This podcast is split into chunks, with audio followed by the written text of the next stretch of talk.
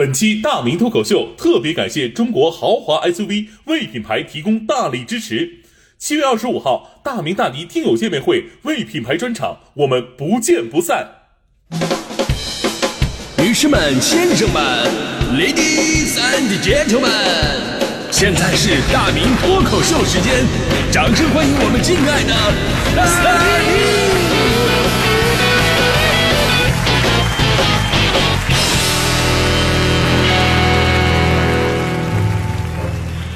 好，欢迎各位来到今天的大明脱口秀，我是大明。咱说这个人呢都是矛盾的，你看啊，讨厌做饭，但是喜欢吃饭，对吧？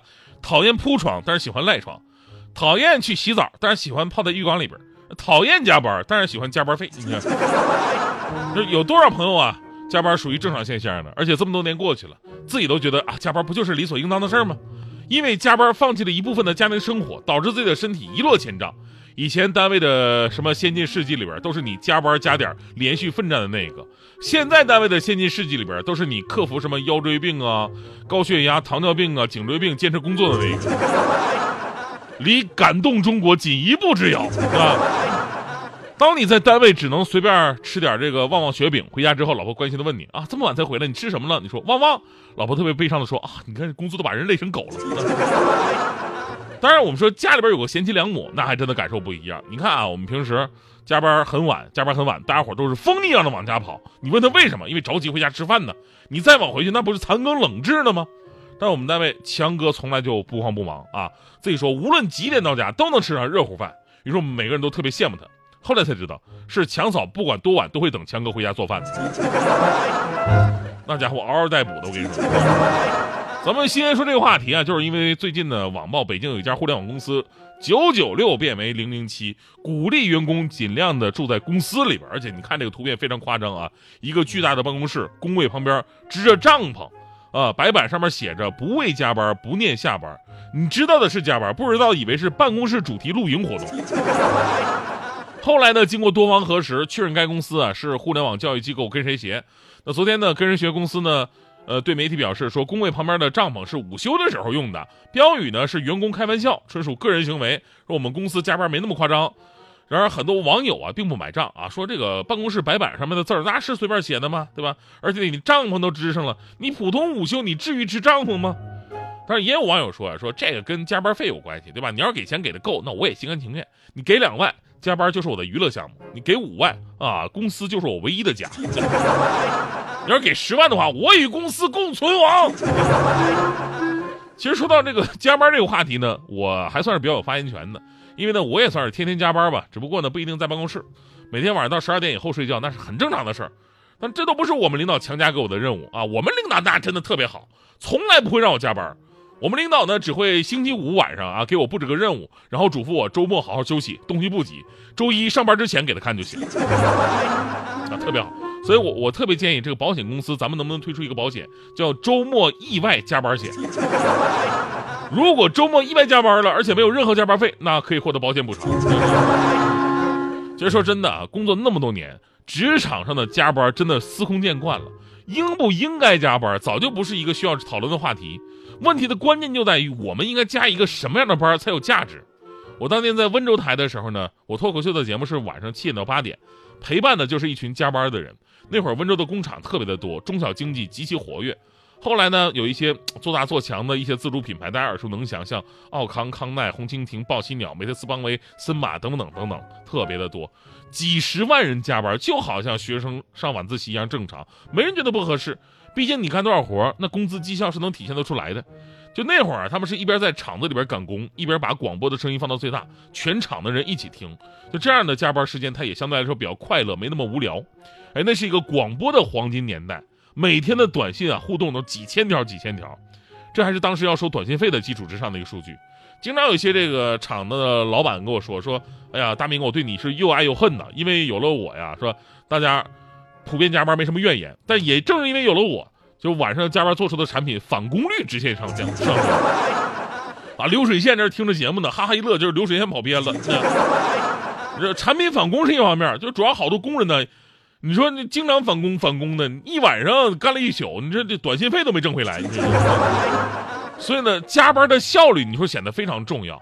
我们当然可以加班，身为公司的一员，公司的未来那就是我的未来。我们多出一份力，多得到一份回报，离梦想又近了一步，这就是我们想得到的一个最好的加班的结果。那么怕就怕什么呢？怕就怕你的加班毫无意义。你说到这儿，咱们来看看昨天阿里公司有一条消息，阿里呢在近日啊正式对内宣布，公司周报逐步取消，只需要团队的一把手需要发月报，而且不超过一千字就行。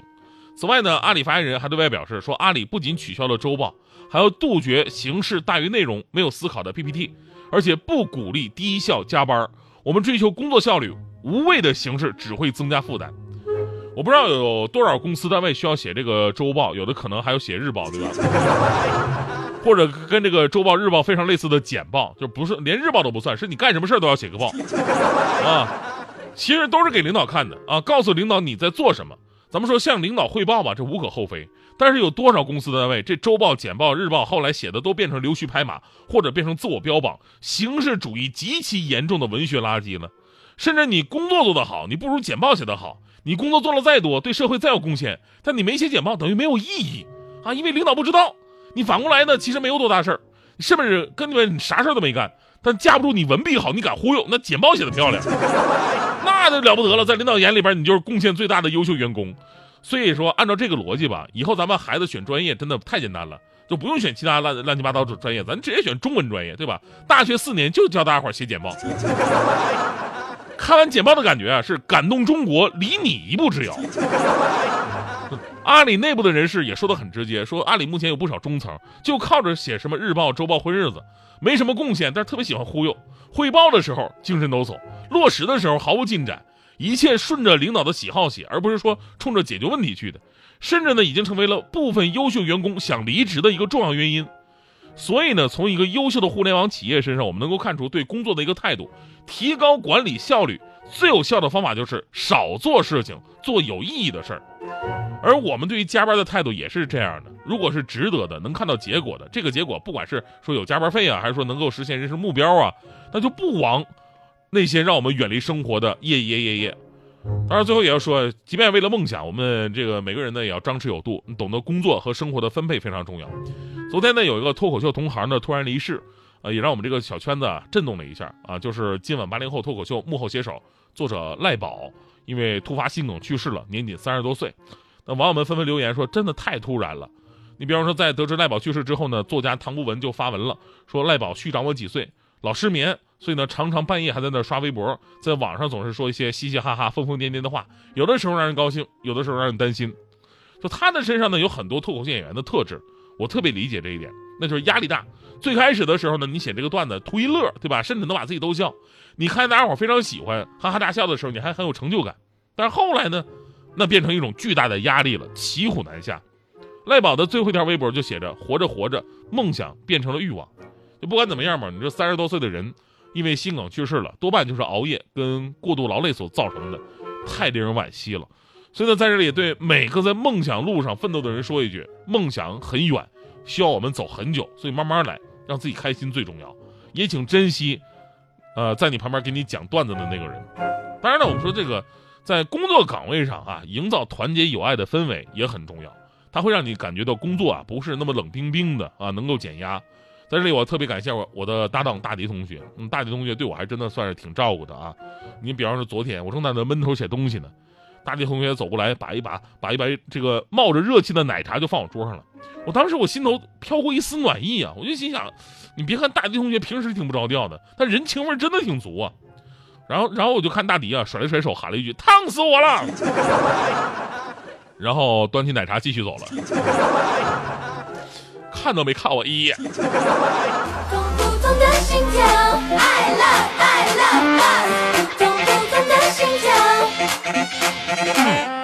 开始第一次心跳，听你耳旁我名字，你越喜爱我越可爱。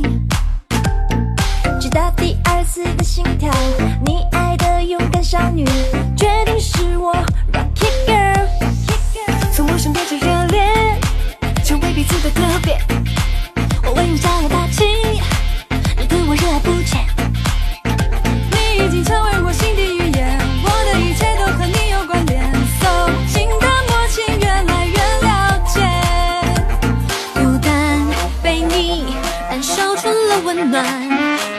love love love love yeah，it's our show time。不痛不痛，心跳信号，炽热我的微笑。我和你再见拥抱，未来要更好。所有不凡的相遇，命中注定遇见你，baby。